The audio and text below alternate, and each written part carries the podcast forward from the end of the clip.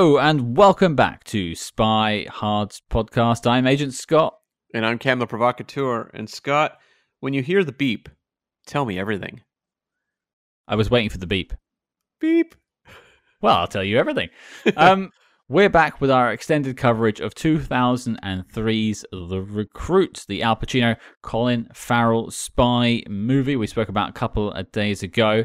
Um, but we have a very special guest joining us this week. That's right, we do. We are talking to director Roger Donaldson, who helmed not just The Recruit, but also No Way Out, which we covered on the show, and The November Man with Pierce Brosnan, which we will cover on the show at some point in the far off future or near future. We don't know yet. Yeah, it's it's all very up in the air. But yeah, it's um yeah, this guy's also responsible for a lot of your favorite films, Dante's Peak, Species, even Cocktail. He's the man behind them all.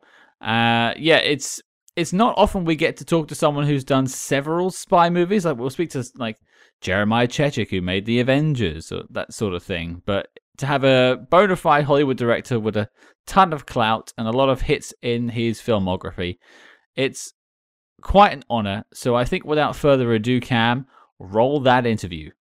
And joining us now on the show, the director of some of your favorite films and some of our favorite spy films, it is Mr. Roger Donaldson. Hello, sir. How are you doing? I'm very good.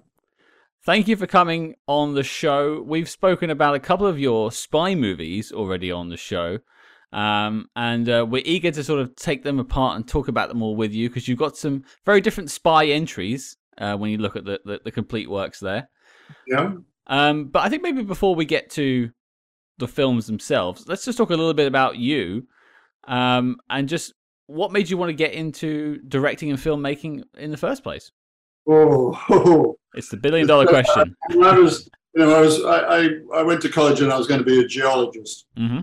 And I realized after working out in the uh, wilds of Australia that geology really was a pretty lonely life for a single young man. And uh, my real passion was photography. Anyway, to cut a long story short, I finished up moving from Australia to New Zealand. I became a photographer. And that uh, quickly morphed into shooting commercials and documentaries. And that morphed into, uh, you know, ultimately directing movies. Okay. Producing, writing them, and whatever it took to make them. And I mean, was film something you were interested in from an early age? Were you, were you sort of fascinated by films, or was it more just the photography led you into it? Well, uh, I, you know, Australia was not back in the uh, '60s, early '60s, was not exactly the centre of filmmaking in the world.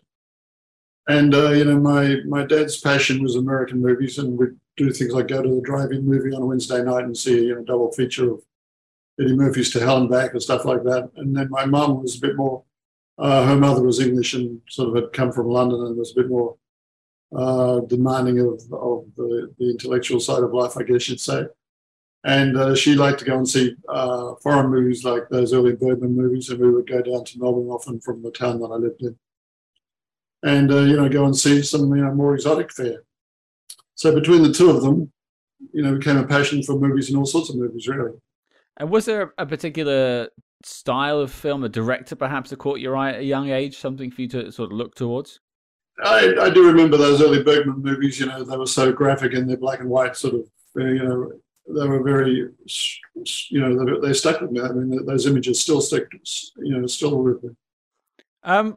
Well, I think what we'll do in terms of looking at the spy films, we'll, we'll try and go in a timeline. So we'll start with your first film, um, which is one of our favorites, which is No Way Out. Right. Um, it wasn't so long ago. I actually watched it again this morning. Oh, nice. Oh, wow. And uh, so it's you know fresh in my mind, and uh, I have to confess, it's not a bad movie. No, not at all. In fact, we uh, talked to Rawson Marshall Thurber, who um, directed the movie uh, Red Notice, for example, and he cited this as his favorite spy movie of all time. Well, it's got a great plot, you know, and um, people like you know uh, Kevin and uh, Gene Hackman and uh, Sean Young, you know, they all did a great job. Will Patton. Absolutely. So I suppose the first question is always when it comes to looking at these films, and you've done a couple of films by this point already. What uh, made you interested in doing a, a spy movie, and what got you connected to the film? Well, you know, I came to Hollywood and I did The Bounty, and then uh, what was the next thing I did was Marie, which was a sort of, you know, a story of um, spying, not really, but a thriller. Mm-hmm. With uh, Sissy Spacek and Morgan Freeman and um, people like that. And then uh, I think this was the third, this was the third movie I did. So you know, I mean, I like what I like the script. I like the people that were making it. Um, you know, Orion Pictures I've been involved with before on the Bounty. Um, so you know, uh, there were lots of reasons why I wanted to do it, and I thought that Kevin was you know going to be a fast up and coming actor, and I thought that Gene Hackman was as good as they come. So you know, there was a lot going for him. Yeah, because this is like right at that point where Kevin Costner is about to explode. Like, was there a real sense of that when you were signing on to do it? Well, you know, the uh, as a filmmaker, you're always try and be one step ahead of the curve, as it were. And uh, you know, Kevin was was was I mean, it was probably Laura Ziskin, if um, um, if if I can remember correctly, that you know it was her idea that Kevin was you know an up and coming star, and I didn't take much convincing. I liked his work. I saw a what was it called? Was it, was it Fandango or something like that? Silverado? No, no, it was like a road movie. Where he pulls the front, somebody pulls the front of a Cadillac. I think it's called Fandango. Right.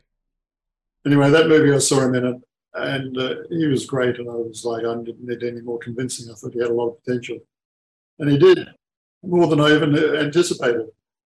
Yeah, no kidding. And I mean, you know, he's obviously this is like his first like major um, leading role. He was doing the Untouchables, I believe, around the same time. But like, you know, you would work with him later on like 13 days, where he's like at that point, you know, really gone through the course of being a movie star. But at this point, what is it like working with this sort of up and coming star?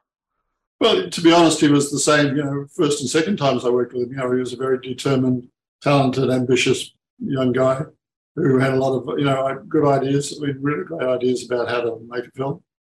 And, uh, you know, filmmaking is a very collaborative exercise anyway. So, you know, Kevin and I got on well. Well, you, you um you mentioned that you actually went back and watched it this morning, um, and I actually watched it again the other day as well. So, just for yourself, looking back on on the project itself, is there something that jumped out to you, like a performance that really jumped out to you, uh, apart from Costner? Well, you know, I, I, you know, I just, I think I was, you know, after having made so many movies since then, you know, you, you get a very critical eye. And I just think the performances are really fantastic. I mean, just Gene Hackman's uh, exceptional. That the way he manages to get the sort of humour into it, the darkest of moments. I mean, Kevin's, you know, great looks, his fabulous eyes. I mean, there was so much about him that I didn't really sort of remember about until I saw this film again. One of the really genius aspects of this movie is the way it pulls out the rug of the audience, where you you know, you think you're getting something of a, you know, romantic drama perhaps, and then they pull the rug out from under you and it turns into a procedural. And one of the things I really noted on my rewatch last night was basically the love story aspect ties up about 43 minutes. And in that first 43 minutes, there's a lot going on in terms of table setting, character introductions. I would love to know just from you about getting the audience invested in that relationship in such a short amount of time and how you pull that off. Well, I think you know there was real chemistry between the two of them, and I think Sean Young, you know, had a you know an incredible sort of personality that comes across on the character. She's quirky, she's gorgeous, she's sexy, she's intelligent, she's a great talent. You know, the, I, she had a lot of lot going for her, and I think the chemistry between her and Kevin, they, you know, I wouldn't say they were became friends or anything, they definitely had a chemistry on screen. Mm-hmm. And it feels like there was a bit of improv because is it correct? Like the scene where they are driving and he's, you know, quote unquote, eating the bugs off the windshield. Like that was him improvising, yeah. wasn't it? Yeah. yeah. And stuff like even the, the stuff in the, uh, limousine, you know, they never, I think the script, the original script didn't have a limousine scene in it. And I went to Washington looking for locations and they sent this big stretch limo to pick me up. And, uh, you know, being as an Aussie and feeling a little bit uncomfortable in the back of a limousine, I said, okay to the driver if I ride up front with him. So I'm riding up front with the driver and I say to him, you know, so, you know, tell us, anybody ever get up to mischief in the back of your limousine? And he goes, oh, and he starts to tell me the story about how he gets the mirror organized and carries on. And anyway, that's sort of the, that was the beginning, of the origins of that part of the script. And in the movie, I tracked down the same guy that told me the story, and that's him driving the, the limo. There you go. Um, one thing I wanted to ask is about the the big twist at the end. Don't worry, everyone's uh, listening to this has seen the film; they know the the big spoiler. But um, it's not in the original book. It's it's an addition for the film, which is I think it works. One thing I I like about it though is that you do sprinkle those breadcrumbs throughout. Can I just say something before we Sure. go further? I've never read the book Big Clock or, or, seen the movie, so I don't know anything about the origins of this plot other than Sure, that's fine. No, no, no, Yeah. no. Um, that's fine. I mean, I, I haven't read either, to be fair. okay. But don't worry, you're in good company. I just didn't want to say, you know, how I was influenced or in any way. I didn't even know about the, the origins of the of the big clock until after I'd actually shot the movie. No, for sure. I didn't. I just from doing research. But the what I liked though was the sprinkling of clues that if you go back and rewatch it, Yeah. it is there. Like he's drinking uh Stolichnaya, I I think the Russian Yeah. vodka and stuff like that. Was that stuff that was in the script, or was that things that just came up on set about you leaving some clues in for the viewer? No, no, no, they were in the script. They were in the script. I mean, this is my memory of it. I mean, it's a long time ago now. My memory is though that that those plot points were in the original script. They weren't sort of thought up as we went along. Well, it, it definitely works. Is there a you know is there a, a trick for adding these clues in without making them too like over the top on screen? Well, I mean, the challenge, of course, was was to you know not give away the end of the movie with that, and yet keep the you know have an integrity to the to the to the story, so that if you did watch it twice, you go like, oh my god, yeah, why didn't I pick up on that? And I was really curious to know about the performance of Will Patton, which I think is absolutely incredible because you know the way the movie's set up, you would think like Gene Hackman is going to be the antagonist, but you really get the sense at a certain point that Will Patton assumes that role. And I would love to know just about the decision to cast him and then, you know, helping direct him t- to this just unbelievable performance. Well, uh, the casting was I didn't start with the casting. I think it was. Um, anyway, the casting person told me about this great actor who was on a play was was was performing on a play in a play on New York in New York on Broadway, and so uh, she organised some seats for me to go and see. You know, Will doing this play, and I was like right there in the front row, and I was you know exhausted. I was you know anyway, I fell asleep during the play. And I wake up and I see, you know, Will up there, and I was like, holy shit, and Will's looking straight at me. I was like, I had no options. He had to get the part. no, I mean, he was a fantastic choice, and he was a fantastic talent, and I've had him in. A, he, did, he did a piece in another movie of mine as well. Right. Uh, and I was really interested to know. I mean, in this movie, you have kind of two ticking clocks going on. You've got the photo that's slowly Yeah. being developed, as well as the gift list, Yeah. as we are waiting to find out if they can connect, you know, Gene Hackman's character to the crime. And I would just love to know about working with the editors to make that all work because you've got two ticking clocks, you've got all these, you know, little diversions involving action scenes and all that sort of thing. How do you essentially get this across in a way where the audience isn't going to get lost? Um, well, you know, you obviously got to sort of plot out exactly where you're going with it and not sort of lose the pace of the piece and not be sort of repetitive or whatever. But I did have a really great editor, Neil Travis, who um, unfortunately is no longer with us. But Neil was a great editor, and I know, um, I think yeah, after he edited No Way Out, he uh, he did um, Dances with Wolves for Kevin. And um, you know, a great editor can have a big impact on how a picture comes together. And Neil was really as good as they come. Well, I, I suppose then. I, I mean, I'm more or less out of questions for No Way Out. But now that you've gone back and revisited the film, looking at it as part of your spy works, are you, uh, is there anything you go back and change about the film now? Are you happy with it as a piece of work? No, I mean, you see a film again uh, after so much time, and you go like, could I have shortened it or made it tighter or anything? And it, I mean, maybe the, there's a sequence, of, a storm sequence where uh, Kevin rescues somebody on the deck of a ship. That I, if I was cutting it Mhm. again, I could probably cut it a bit tighter. But the rest of it, are really hung together really well for me. No, and you, and you struck gold with with Costner. That I mean, that was the exact moment for Kevin Costner. It was perfect No, casting. and and you know, it was one of Gene's better movies too. I think For sure, yeah. he had a lot of great movies in his repertoire. When I saw the ending of the movie last night, it reminded me a lot of the ending of Three Days of the Condor, of sort of the guy who's going to be left essentially in the cold. Was that any influence, or is that just? Yeah, I mean, listen, unfortunately, the writer is no longer with us as well. You know, John Garland, Bob Garland, I'm sorry, Robert Garland. Um, I mean, I'm sure, I'm sure Bob was aware of you know other movies that had those sort of you know types of endings. Hmm As a filmmaker, you know, you're always trying to throw twists in, on twists, and you know, the audience and with thrillers. I mean, the challenge of making a good thriller is to be a to keep challenging the audience so they think they know who they because there's only so many people in the story that can be the the goody and the baddie. And so the challenge of making a good thriller is to confuse the audience and have them thinking A is going to happen when B is going to happen, so that they keep being surprised and involved and intrigued by the story. Um, so that's you know that's the challenge always I think of making a thriller is trying to make it less than predictable and keep surprising the audience so they feel you know invested in trying to catch up with you as a filmmaker. Have you gotten a sense just over the years of the legacy of No Way Out? Well, only that I keep being asked by lots of you know producers. You got another story like No Way Out? Oh, you know, we've tried to do a No Way Out story. I mean, obviously, people are developing plot lines of you know No Way Out has been mentioned lots of times in the sort of story rooms where people are trying to put together thrillers.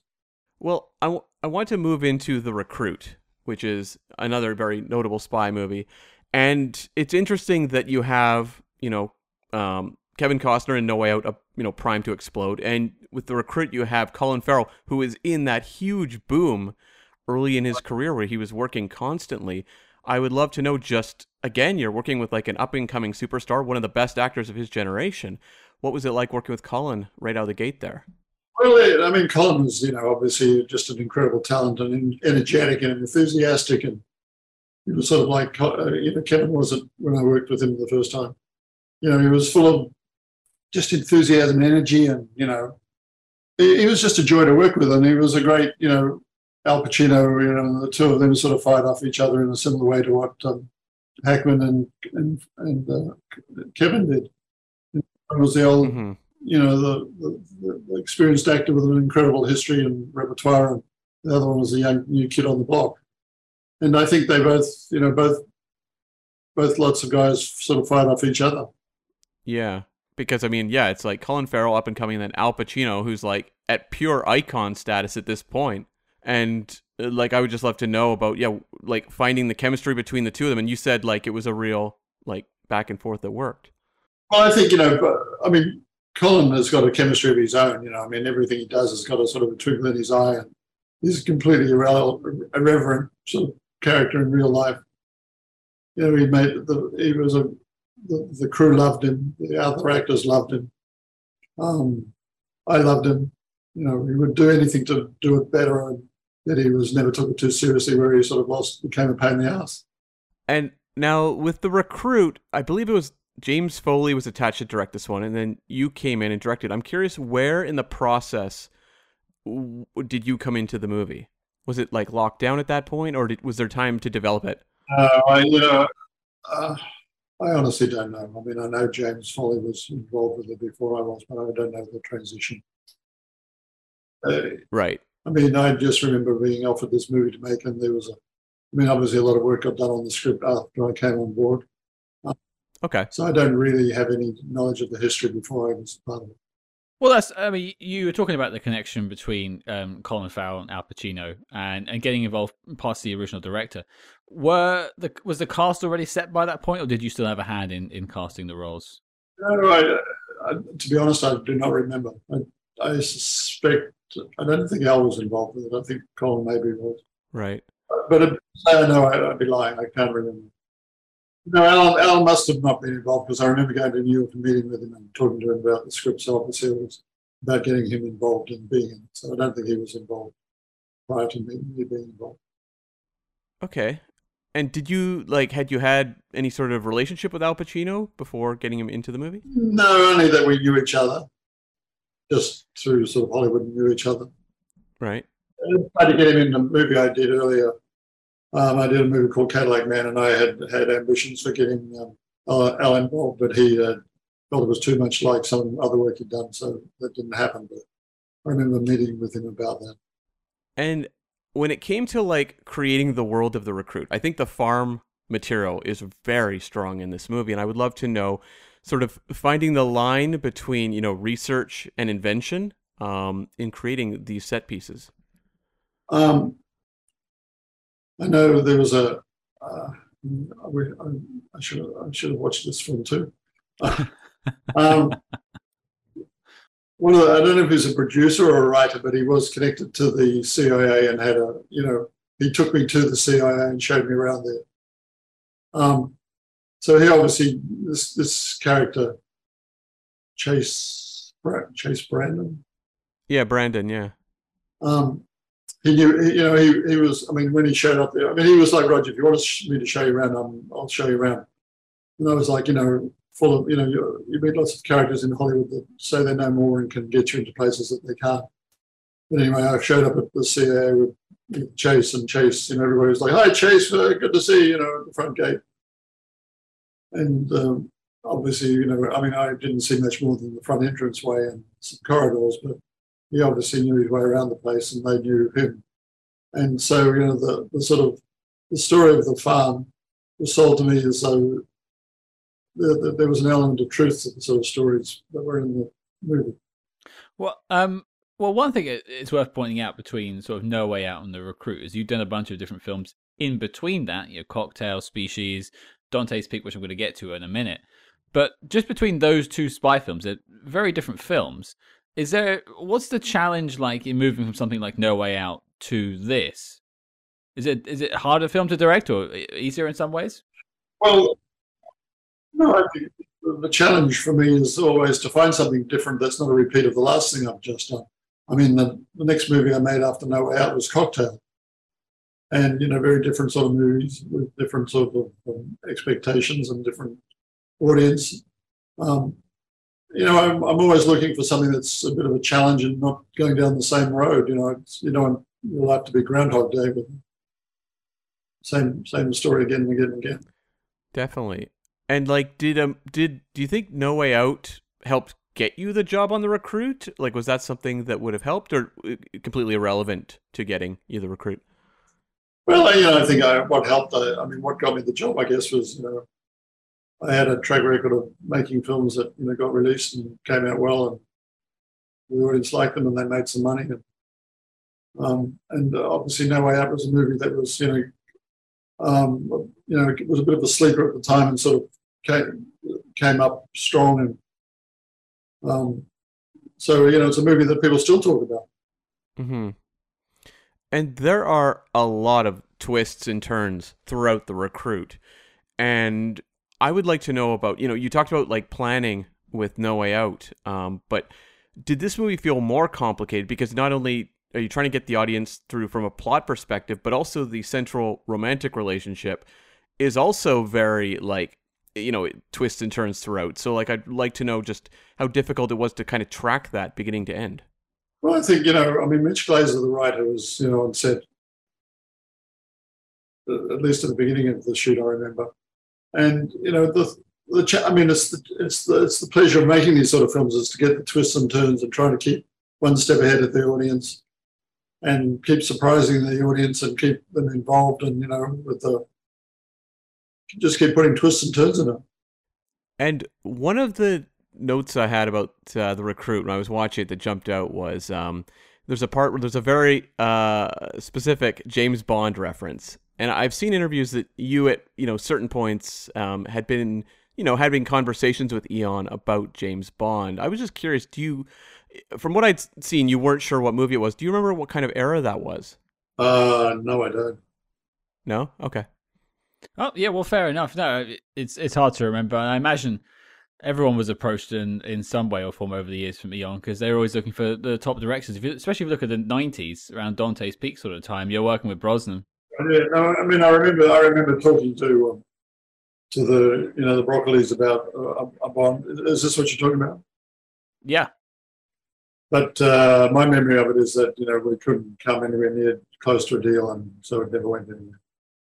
No, it's, it's fair enough. Um, well, let's. I wanted to talk about the next spy film, which is The November Man. Right. But I don't feel like we can talk about that properly without mentioning Dante's Peak first, because I feel like one feeds into the other.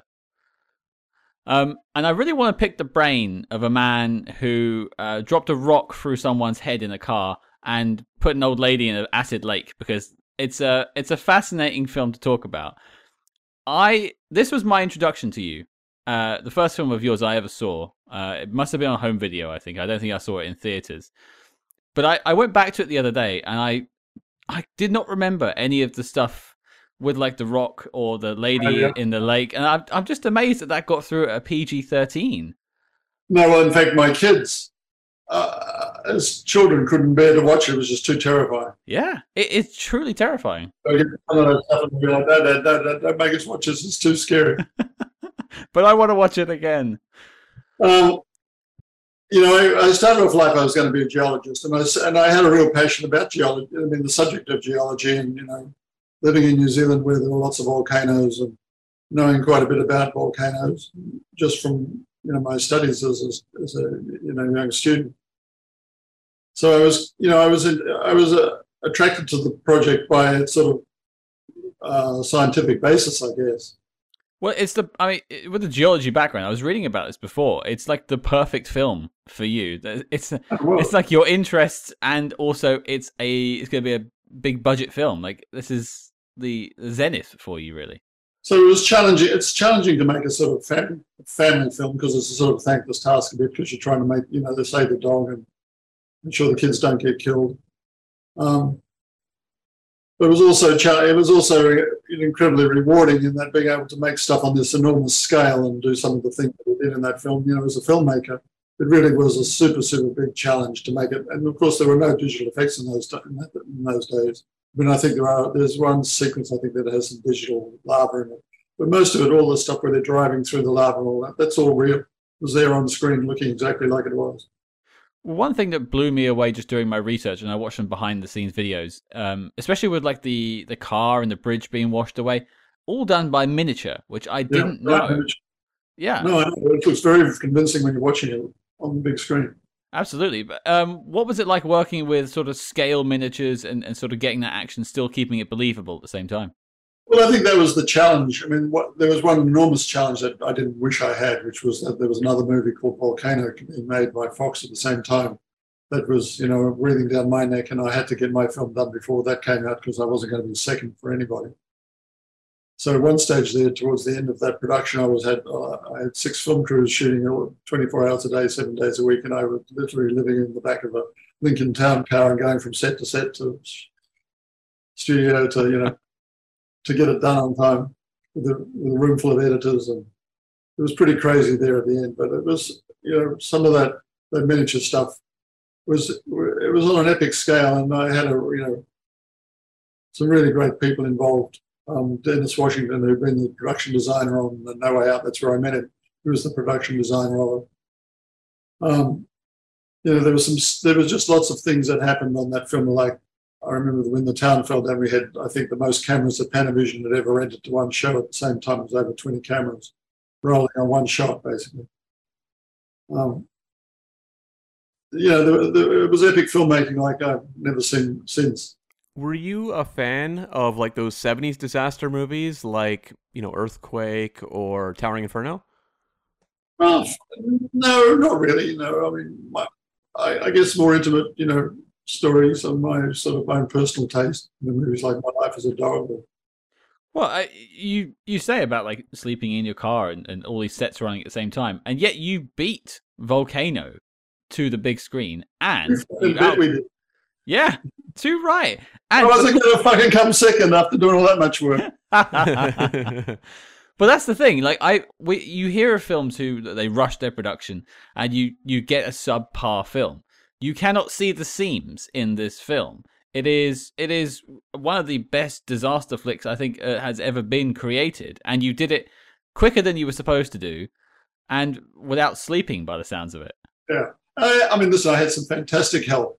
You know, first of all, the cast were fantastic, but I had a fantastic crew. Um, Andre Bartkowiak was the DP. Um, you know, Dennis Washington was the production designer. I mean, those two people, they just had such an enormous in, influence on how the movie came together. Their enthusiasm and their help and their um, talents. You know, they they both took an enormous load off my, off me. So it was always I, ne- I never felt like I was trying to carry the stone up the hill on my own. No, for sure, for sure. Now, one question I had about Dante's Peak, and you mentioned the geology of it all in your background. Was there ever a, an issue of trying to separate the actual science from what is a disaster flick, or, or is it actually quite factual when you boil it down to the science? Well, it is quite factual. I mean, one of the first things I did was, you know, rent a helicopter and fly into Mount St. Helens and look at the scale of what had happened with Mount St. Helens. And I thought I had a clue what it was like before I went there, but to see it firsthand, to fly into the crater of Mount St. Helens and then to see just thousands of acres of trees just laid, I mean, giant redwoods just ripped out of the ground, lakes covered in logs still 20 years later. I mean, it was the scale of, the, of what happened in Mount St. Helens just made me realize what the potential of the film was. No, for sure. And I, I think you capture it well. Now, one of the main reasons I brought this film up, and I'm sure you'll know, is because of its leading man, Mr. Pierce Brosnan. Yeah. Now, um, what was the casting like for the film? Did you have your eye on, on Brosnan? Well, Pierce and I actually knew, Pierce and I actually knew each other. We, we knew each other through Bryan Brown, Right. who was also my Bryan Brown, who was in Cocktail. Um, and so I sort of was friends with, with Pierce before we worked together. Okay. So did you just have him in mind for the script and, and he read for the role and that was it? I don't remember how the transition came from him being in the film, but um, you know, we did we were friends before we worked together. Okay. And we're still friends. No, it, uh, I was just reading an interview with him the other day recently. He mentioned your name, so that was uh, works out well. But okay, so you knew him already, uh, and so he there we go, he works to the role. But what was it like just having him on set because he just come off of Goldeneye, Right. and I think immediately after shooting this, he goes to shoot the next Bond film, Tomorrow Never Dies. Um, you know how how he this is again Brosnan at the sort of height of his power. You just had Costner before as well. What was it like working with him on set? Well, we were, you know, we were working up in Idaho, and we, we just had a fucking good time. You know, we enjoyed ourselves work. We enjoyed ourselves on the weekends when we had time off. And it was, you know, I think you know, making that film was one of the more enjoyable experiences of my whole Hollywood career. I'm curious because one thing I really noticed over the course of your career is you worked with a lot of the big movie stars of that time. What do you get working with like some of these big iconic movie stars that you don't necessarily get on other films?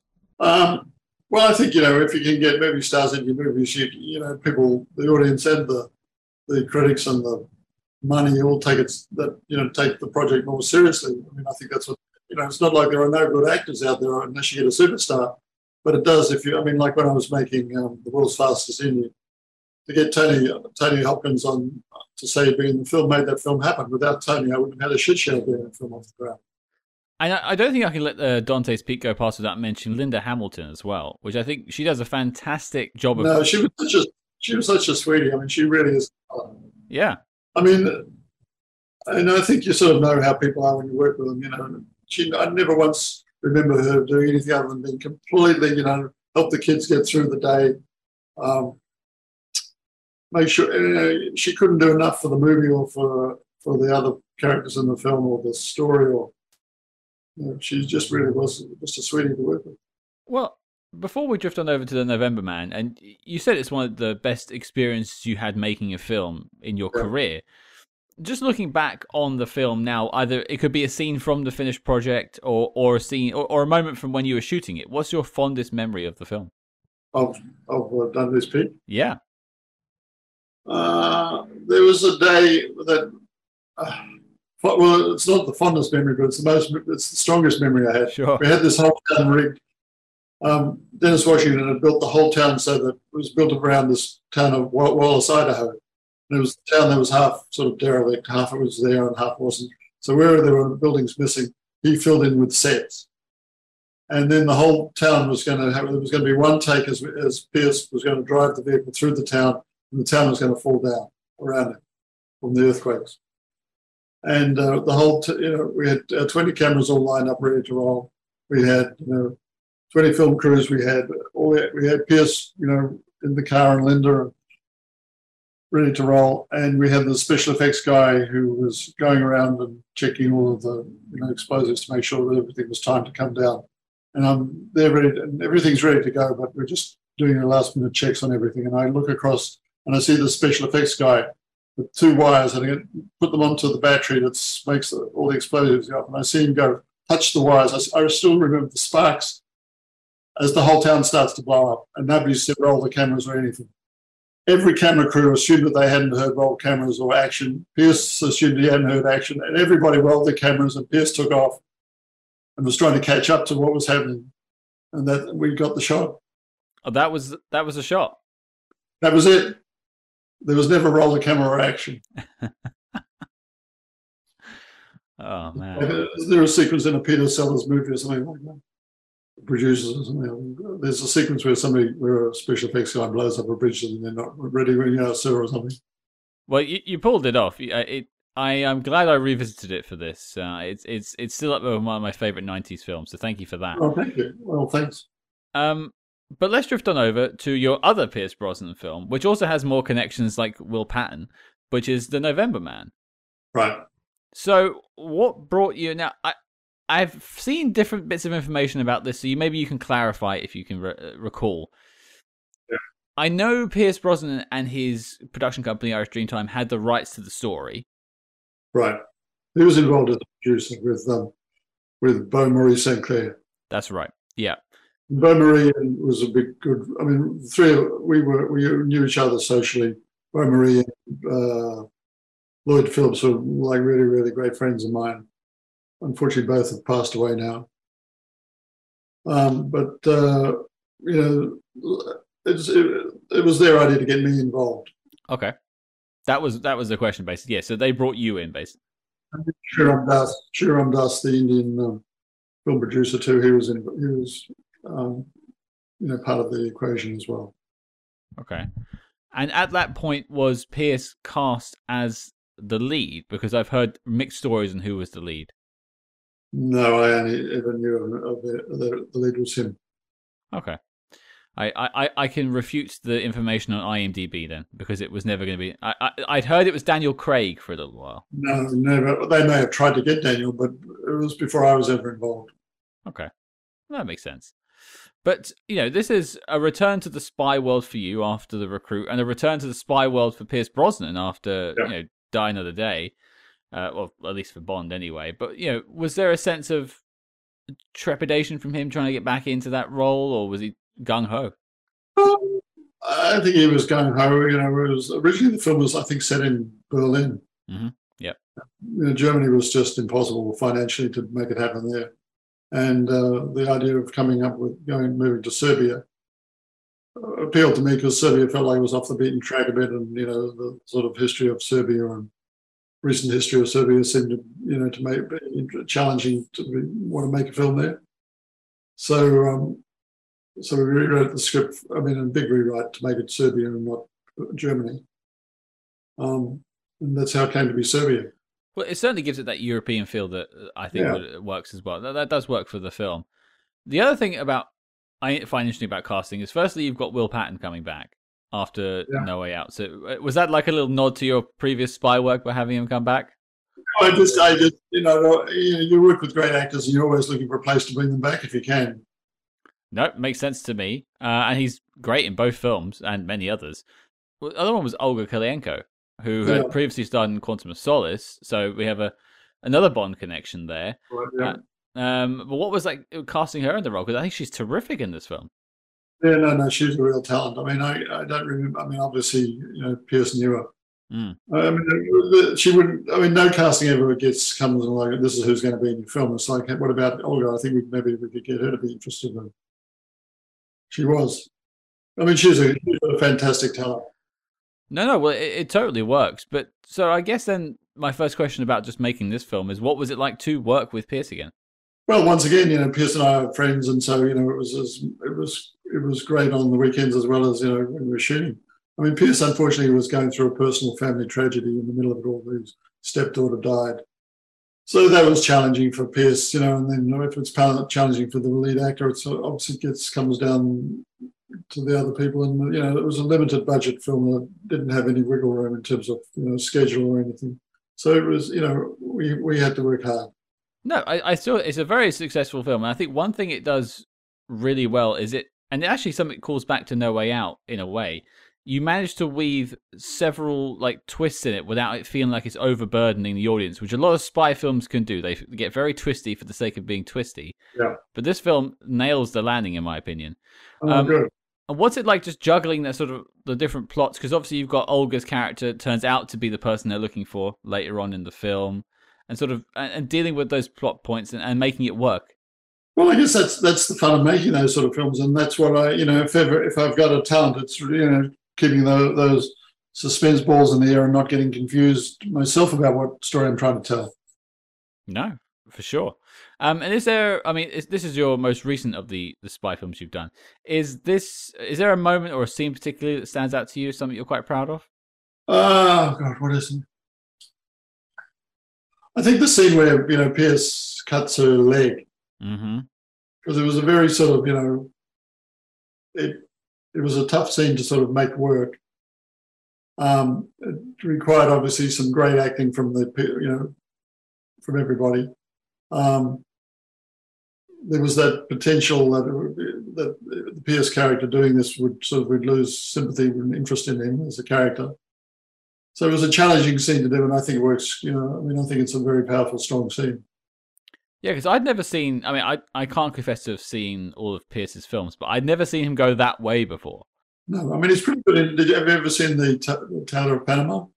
It's on it's on my list of films to watch, and I think Cam has seen it. Yeah. Uh, you won't be disappointed. It's one of John Boorman's better films. I mean, it's not not better films though he's not good. He's great filmmaking. It's a good film. But yeah, it definitely surprised me seeing Pierce going that way, and I think the scene really works well. So that's a great choice. There was a moment I wanted to pick your brain about, and that is also a connection to Dante's Peak, which is your other Pierce Brosnan film in that sense. Uh, at the start of the film of Dante's Peak, there's uh, his his love interest, I believe, or fiance gets struck by a bit of the crater, like falling Yeah. through the car. Yeah. And then in the November Man, uh, Pierce Brosnan's love interest is shot whilst driving with him in a car. Is that was that like an intentional nod, or was that just scripting that was just serendipitous? You know, you're the first person, and myself included, that's even seen the connection between the two. I, never, I personally had never thought about that, and I guess you know, in, in terms of storytelling, you know, if you put the character under a sort of a, a stress, you know, you, you, you answer the questions of why are you romantically available. You're a wounded, you know, you're a, a little bit wounded, and so you're vulnerable. Um, you've got some sympathy from the audience because you've had this tragic event in your life, and you know, all you need is a good woman to sort of bring you out of your depression. So there's it ticks all those boxes. No, it absolutely works, and uh, it, it's one we're looking forward to tackling on the show down the road. But uh, it it was great to see Pierce Brosnan back in the role as a spy again, and I think it was uh, very well done. No, good. Well, thank you very much. Well, I mean, you've done three spy films that all have a very strong sense of identity. Is that something you would look at doing again, or do you feel like, you know, other other projects you don't want to do that again? Well, no, I, I love spy films, you know, because they, they tick a lot of boxes in terms of what you're trying to do. You know, the, trying to keep the audience interested. You you you um, you've got a lot to drive it, and it's where a lot of spy films fall short. They get too complicated, and you lose interest in them. And for me, you know, the challenge of making it, keeping the audience interested, is what- is what makes the it's the fun of doing it. Does that make sense? Yeah, yeah, that makes total sense. We interrupt this program to bring you a special report. Calling all agents. Independent podcasting, much like the spy game, requires considerable resources, whether it's research, equipment, hosting, or of course constructing a top secret volcano lair.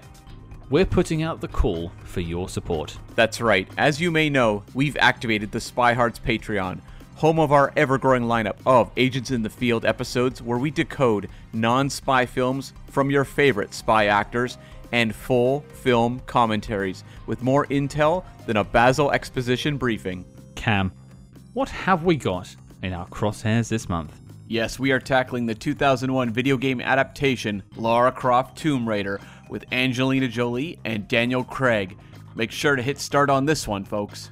And if that sounds delicious, then become a true spy hard today and join the circus at patreon.com slash spyhards. But before this message self-destructs, Cam, resume the spy jinx.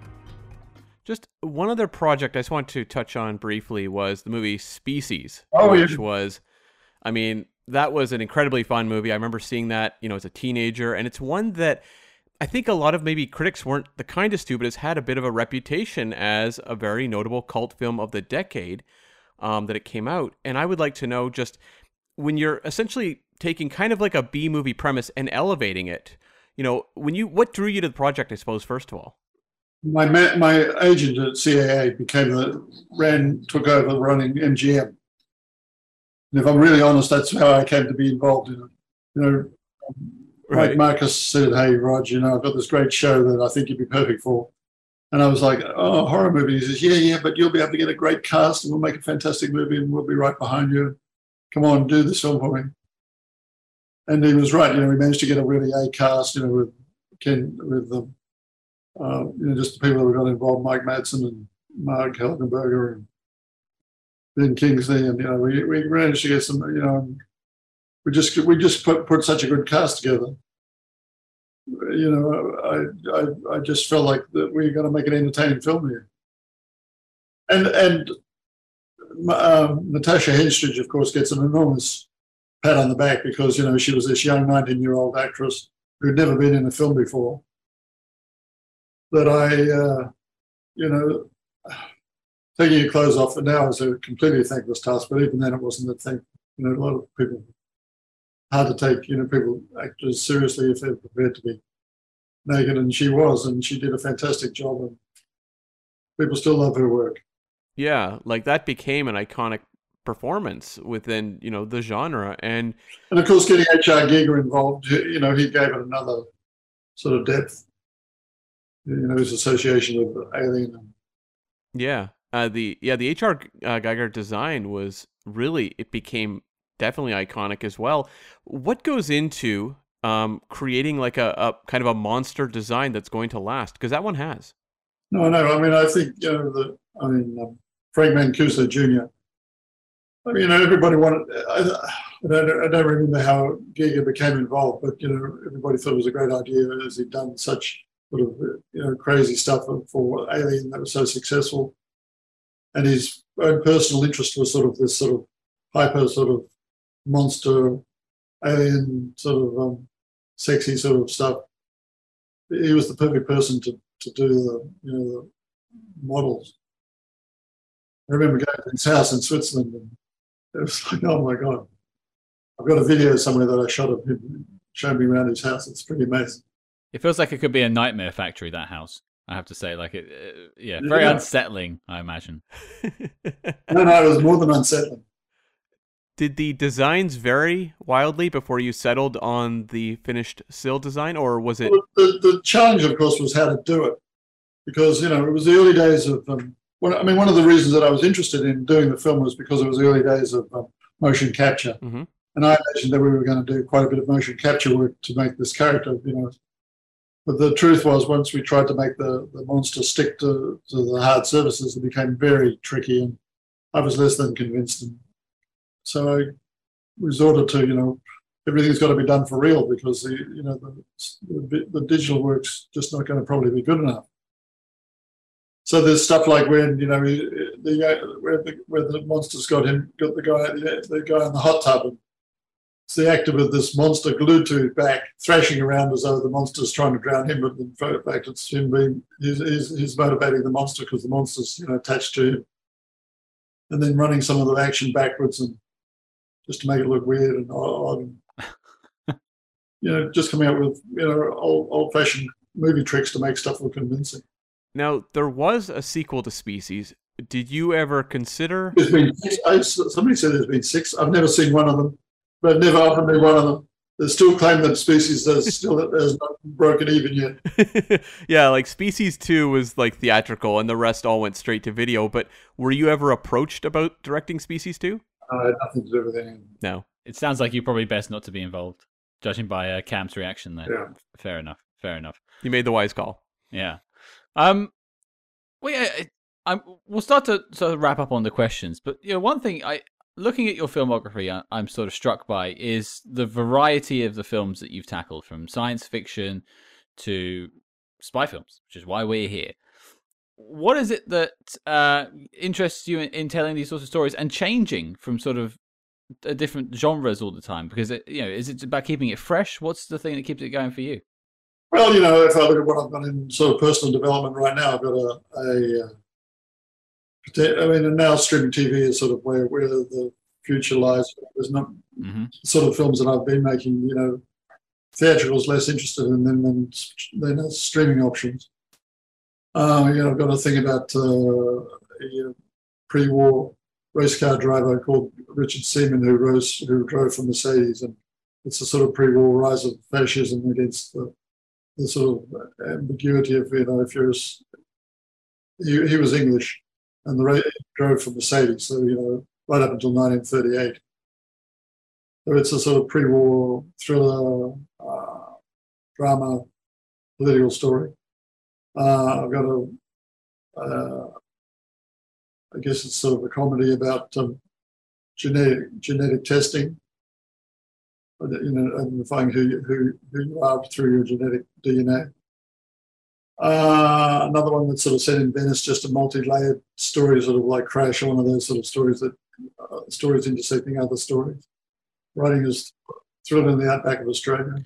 But even from those three that you've got um, coming up, again, a variety of sort of genres there. If you had to sort of maybe pick, uh, is there a favorite you like doing when it comes to directing, a, a type of story you love telling? No, I just love working. That's fair. That's fair. Well, then I suppose one question we like to ask, especially when we have directors uh, and writers on the show, is there a film of things that you've made that maybe isn't like the most known? So it's not the Dante's Peak, it's not the Species, but one that you're really proud of that you could say, "Hey, check out if you want to see something else that you you'd enjoy." Well, you know, the one, the, the one that got me to Hollywood was a movie called Smash Palace, and because it was you know a small art house film, in Europe, in uh, all over the world, you know, it's really only known by sort of film aficionados. And I think that still stands up quite well. Smash Palace. They made that in 1981. Okay. And uh, The World's Fastest Indian, which is another project that I did, you know, people assume because it's about motorbikes that it's not for them, but it's it's less about motorbikes and more about just what does one do with one's life. Okay. Two excellent choices there. Great. Uh, there was a film called Marie that sort of came and went because of the studio had changed, called uh, Marie with Sissy Spacek and Morgan Freeman, that I think stands up well. Well, there you go. A smorgasbord of films to check out. There you go. Perfect. Yeah. Again, again, totally different. Yeah. Um. Well, I'd be remiss if I didn't ask this question. You've got your three spy films, okay, and you've got three leads. If you put them in a fight, who's winning? Is it Kevin Costner? Is it Pierce Brosnan? Or is it Colin Farrell? I think they all give each other a bit of a thump. That's the political answer right there, and I love it. um, but of those three, you know, obviously you watched No Way Out again today. Is there a particular favorite, one that you hold near and dear? Well, no, I mean, all those guys are very strong, you know, talented actors that have done fantastic work in their lives. You know, so I watched Colin Farrell in um, something in Bruges. Have you seen that? Yeah, mm-hmm. good film. Oh yeah, fantastic in that film. He's incredible. You know, Pierce. I, I just happened to watch the, the Tower of Panama the other day again. You know, he's great in that film. Kevin's always good. Could you pick one of your spy films as as a particular favorite? Uh, they're all, you know, the, the process of doing them all was so different. They're hard to compare. I mean, obviously, No Way Out meant a lot to me because it, you know, it was, it was a, you know, just arrived in Hollywood and it was the first time I'd done a thriller, and um, so you know, it was good to come out on top on that show. Yeah, it's it's it's probably it's the one I would tend to lean towards. If one thing we didn't ask you with the No Way Out at the top though, uh, it's probably best that you bring it up now. What's your favorite moment from that film? No Way Out. I've just watched it. Now you're on the spot. I think I think the stuff with George Dzundza, George Dzundza, the guy in the Mm-hmm. wheelchair. He's great. He's great. Absolutely You fantastic. know, I love the interaction between those two. And George was such a lovely, fine. You know, you really did believe that he you know, lived in that wheelchair. Um, you feel bad when he gets killed in the gymnasium. Um, so that sequence there, where you know Kevin's confessing to George that um, you know he's the guy they're looking for. I mean, I felt that was strong. And then there's some great scenes. Some of the stuff between him and and uh, of course between him and uh, Sean Young is really great. No, for sure. I like I like the opening actually when they're sort of you know sizing each other up at the at the inaugural you know party. Yeah, and I have to really compliment you on staging that party sequence because you introduce all of your major characters for the most part in that party sequence, and it really is effective. Yeah. Well, final question to ask you then. Um, this has been asked to everyone from John Glen to uh, and Marshall Thurber. The, the the question we have to ask is: we talk about spy movies every week. What is your favorite spy movie, Roger? And you're not allowed to pick your own, of course. Some some have, to be fair, which I think is a bit cheeky, but I understand why they do it. no, I can't do that. I can't do that. Um, I'm trying to think. I think it's called the 39 Steps. Yeah, Mhm. Hitchcock one. Remember? Yeah, I remember that, loving that film. Is that the Hitchcock one, or is that the one from the fifties? Um, God, Is it in black and white? it's in black and white. Yeah, the Hitchcock Yeah. one.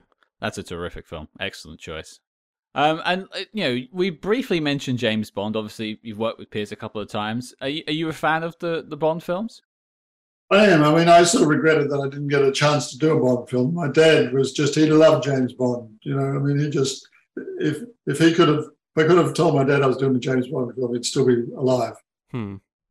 It's it's a shame you can't recall when like when about that conversation took place because I think me and Cam would uh, try and figure out now which film you might have directed. We'll, we'll try and piece that together. But um, is any particular James Bond films uh, favorites for you? Well, I was, a, you know, I was a big fan of Pierce, maybe just because I know Pierce well, and I think he was, you know, I think, yeah, Pierce was probably my favorite because he has that, you know, Daniel Craig just didn't quite seem to have the the same um, suave sort of quality about him that, that Pierce has. I, I thought Pierce was fantastic in James Bond. Yeah, no argument. You'll get no argument. Yep. You'll no no. He's the ma- he's the reason. But every one of them, but, but every one of them, cre- every every one, of, yeah, Sean Connery, I mean, they all created such strong, um, you know, they, they everyone took over the character and it became them. No, uh, for sure. I mean, I, I would have wanted more Pierce Brosnan films if I could have had it, but you know that that's that's how history turned out. Um, well, I suppose all that's left to say, Roger, is firstly thank you for you know the the Roger Donaldson trilogy of spy films that we have now. They're not very well connected to each other, but I, I in my head I can connect them. Because there are movies like Thirteen Days that sort of it's not exactly a spy film, but it's in the world of sort of international politics and trying to keep track of what's going on internationally. Yeah, definitely. So uh, I wouldn't call it a spy film. I sort of put it in that sort of camp of you know politics and you know international Machiavellian goings on. Well, they can be connected. th those films. Uh, well, maybe we'll have to have a little dive into it and see what we can find. But um, uh, you know, is is there potentially one day a, a fourth spy film, making it a quadrilogy of Roger Donaldson films? There's always a possibility. Well, I, I think it's a beautiful note to. Actually, I have one. Uh, actually, I have one that I'm in the middle of writing called Mole Hunter. So I guess that's going to be a spy spy film. There you go. Ooh. Uh, who can we cast from your previous films in it? I, I want I want a cut- I want a connective tissue, so I can I can link it together.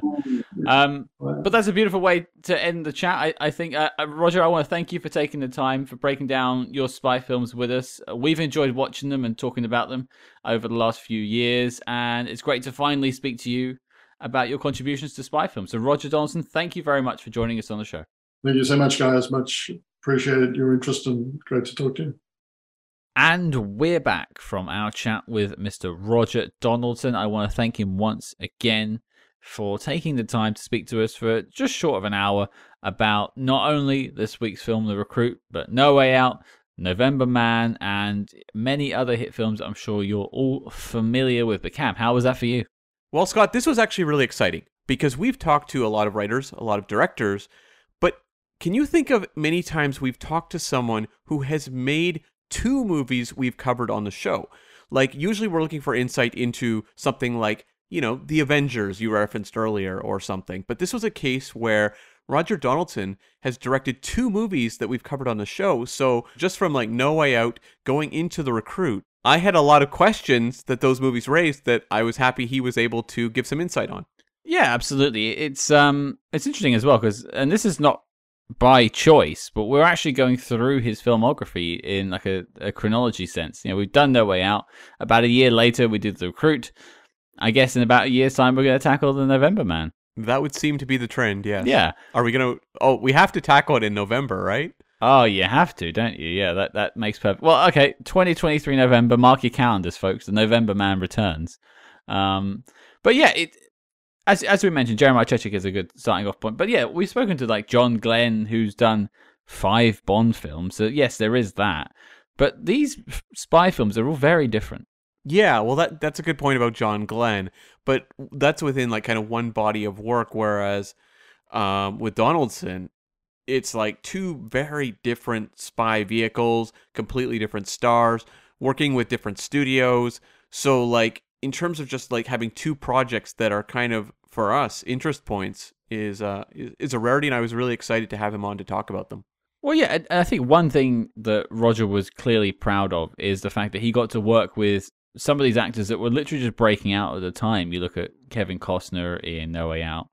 Uh, I mean, Pierce Brosnan had already done like Remington Steele, Mrs. Doubtfire, uh, and Dante's Peak. But you look at, um, say, Colin Farrell, which is really that his rise was in the early noughties and and he's working up against Al Pacino. And I'd never drawn that distinction that he did actually about you know Al Pacino and Colin Farrell up against you know Kevin Costner and Gene Hackman as this like veteran actor against like, well, not really a newbie, but someone who's really breaking out.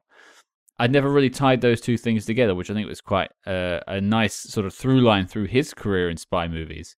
But I, I think overall, the, the thing I, I found fascinating was he was just wandering from film to film, really. He was looking for a different challenge every time and just sort of wandered into the territory of another spy film. But you know, there is a gap of 16 years between those two films. It's interesting that he's drawn to these kind of spy projects that are very twist based. A lot of like elements that are kind of piling up, but also like a kind of real world, almost procedural element to the storytelling.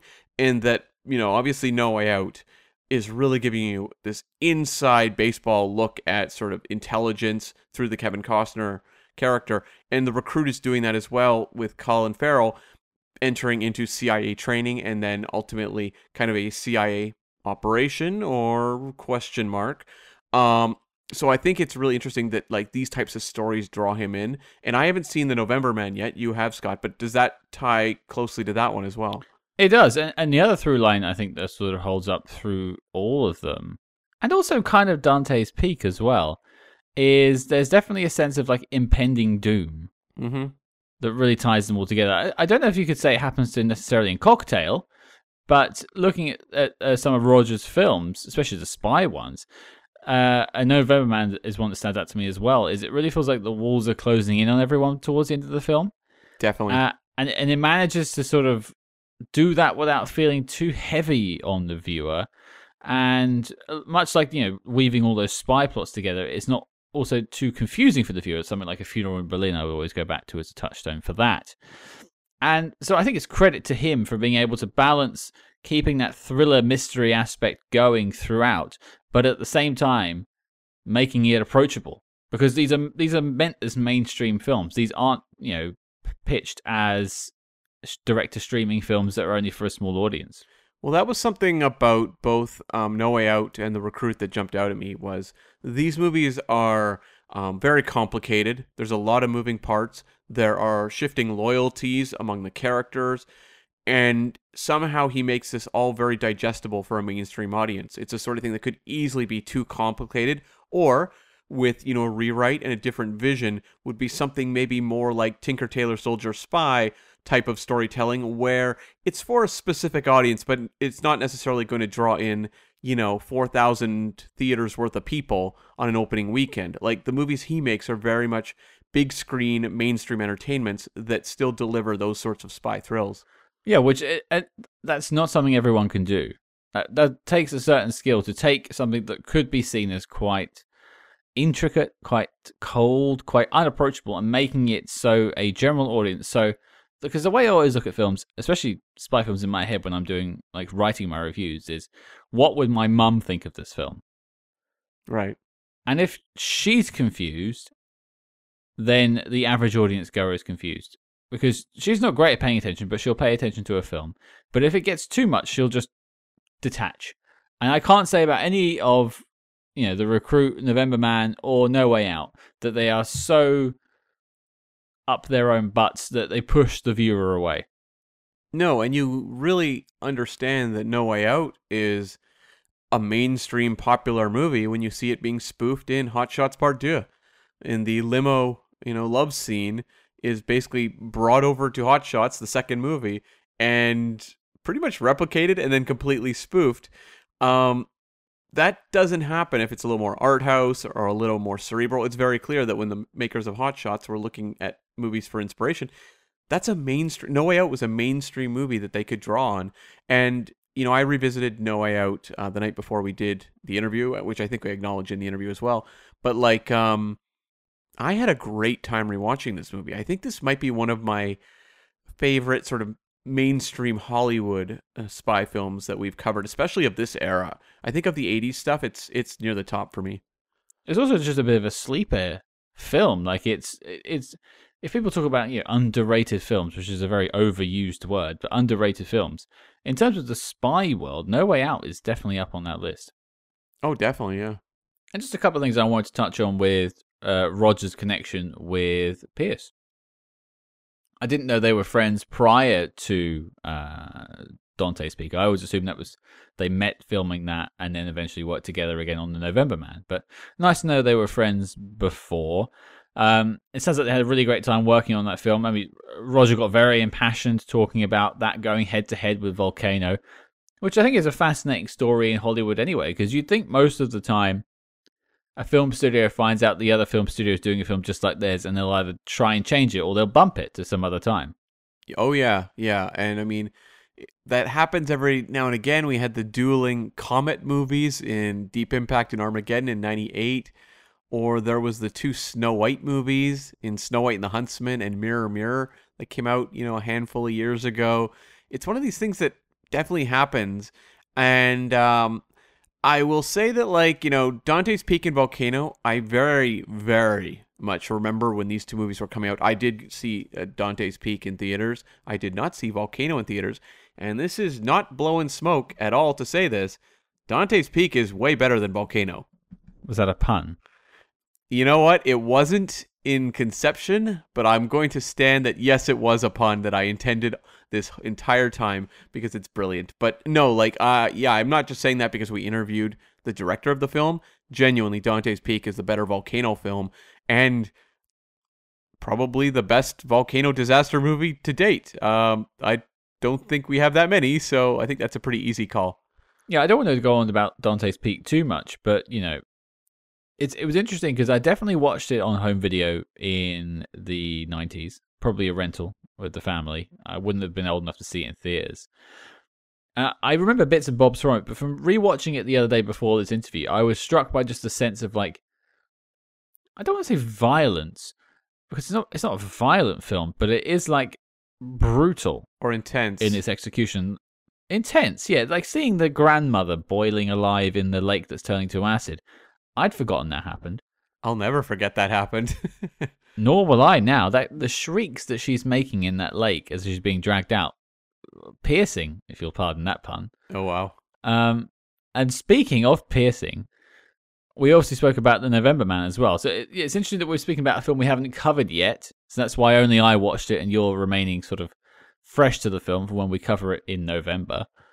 Um, but yeah, like continuing his adventures with Pierce Brosnan. Pierce coming back to the role of a spy after you know Bond and a couple of other films as well. And it seems like he, I I would have got the idea that there was like some reservations on Pierce's part, but it seems like from Roger that he was very gung ho just to to do it. He had a story he wanted to tell because obviously his company had bought the rights to the story of the November Man from the book it was based off of. So um, it's just nice to hear that, that Pierce was happy to go back into it. And it's interesting now, you know, at the time of recording, and uh, you know, a little bit of inside baseball here. This was recorded in 2022, and we're walking around seeing posters of, of Black Adam everywhere, and Pierce Brosnan's face is plastered over them. He's obviously a, a key part of the film. I'm not sure I'll go and see it, but um, you know, even now, Pierce Brosnan's still a leading man, so one can hope he might have one last spy movie in him. Oh, I don't think it's out of the question. Uh, I think it could easily happen because Pierce Brosnan seems to understand what at least an element of his appeal is. Because you know, you go back to Remington Steele and then Bond. He gets that people like seeing him play these sorts of uh, sorts of characters, and he also seems like someone who, as he gets older, is interested in exploring the darker aspects of that life. As I mean, I haven't seen November Man, but uh, Tailor of Panama very much delved into, and I could see, you know, like a uh, you know, 60s or 70s Brosnan deciding that he wants to do a spy film about the end of a spy's career. I could see that for sure. And I totally turn up for that too. And yeah, you talk about the darkness of the character. That's definitely in November Man in a scene that I spoke about with Roger that I'm sure those who have seen the film will know exactly the scene we were talking about. And um, you know, obviously I thought that would be quite the challenge for him. I'd never I haven't seen the Tailor of Panama, so I can't compare and contrast, but I'd never seen that side of Brosnan before. So it was nice to talk to Roger about sort of coaching him and directing him through that. Obviously Pierce was going through some personal issues at the time uh, as well as making this film. But I, I, you know, I'm I'm a big fan of November Man, so I'm glad I got to speak to Roger about it. But Cam, do you have any final notes on that you want to discuss? Yeah, it was just fun to talk to him about Species, a movie that was a big hit with my friends and I back in the 90s and I've seen it since and it does hold up as like one of those really memorable kind of sci-fi B movies of the time and you know, Natasha Henstridge became like an icon out of that movie, and it was interesting to hear him talk about, you know, not just her, but the entire cast of that movie. Which, when you look at that cast now, it's pretty unbelievable. And while he's a director who typically worked with a lot of big movie stars on his films, whether it was Kevin Costner or Tom Cruise, Brosnan, it was interesting to see him work with more of a ensemble of character actors on Species, and I think it really worked. And also just the vision of him going to H.R. Giger's house was incredible. Yeah, apparently it's it's worse than a nightmare in there. That was the line. So uh, mm-hmm. I I don't want to see inside that house. Now I've never seen Species, but uh, your your your impassioned discussion with Roger is is pushing me to do so.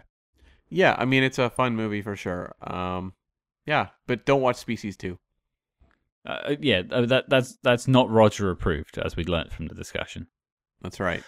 But there you go, folks. That was our chat with Roger himself. I hope you gleaned some information about either The Recruit, No Way Out, November Man, Dante's Peak, or any other number of films that we discussed in the interview. And again, I want to thank him for taking the time to join us. It's not often you get to speak to the people that help make the films you love growing up. So that's uh, always nice to do.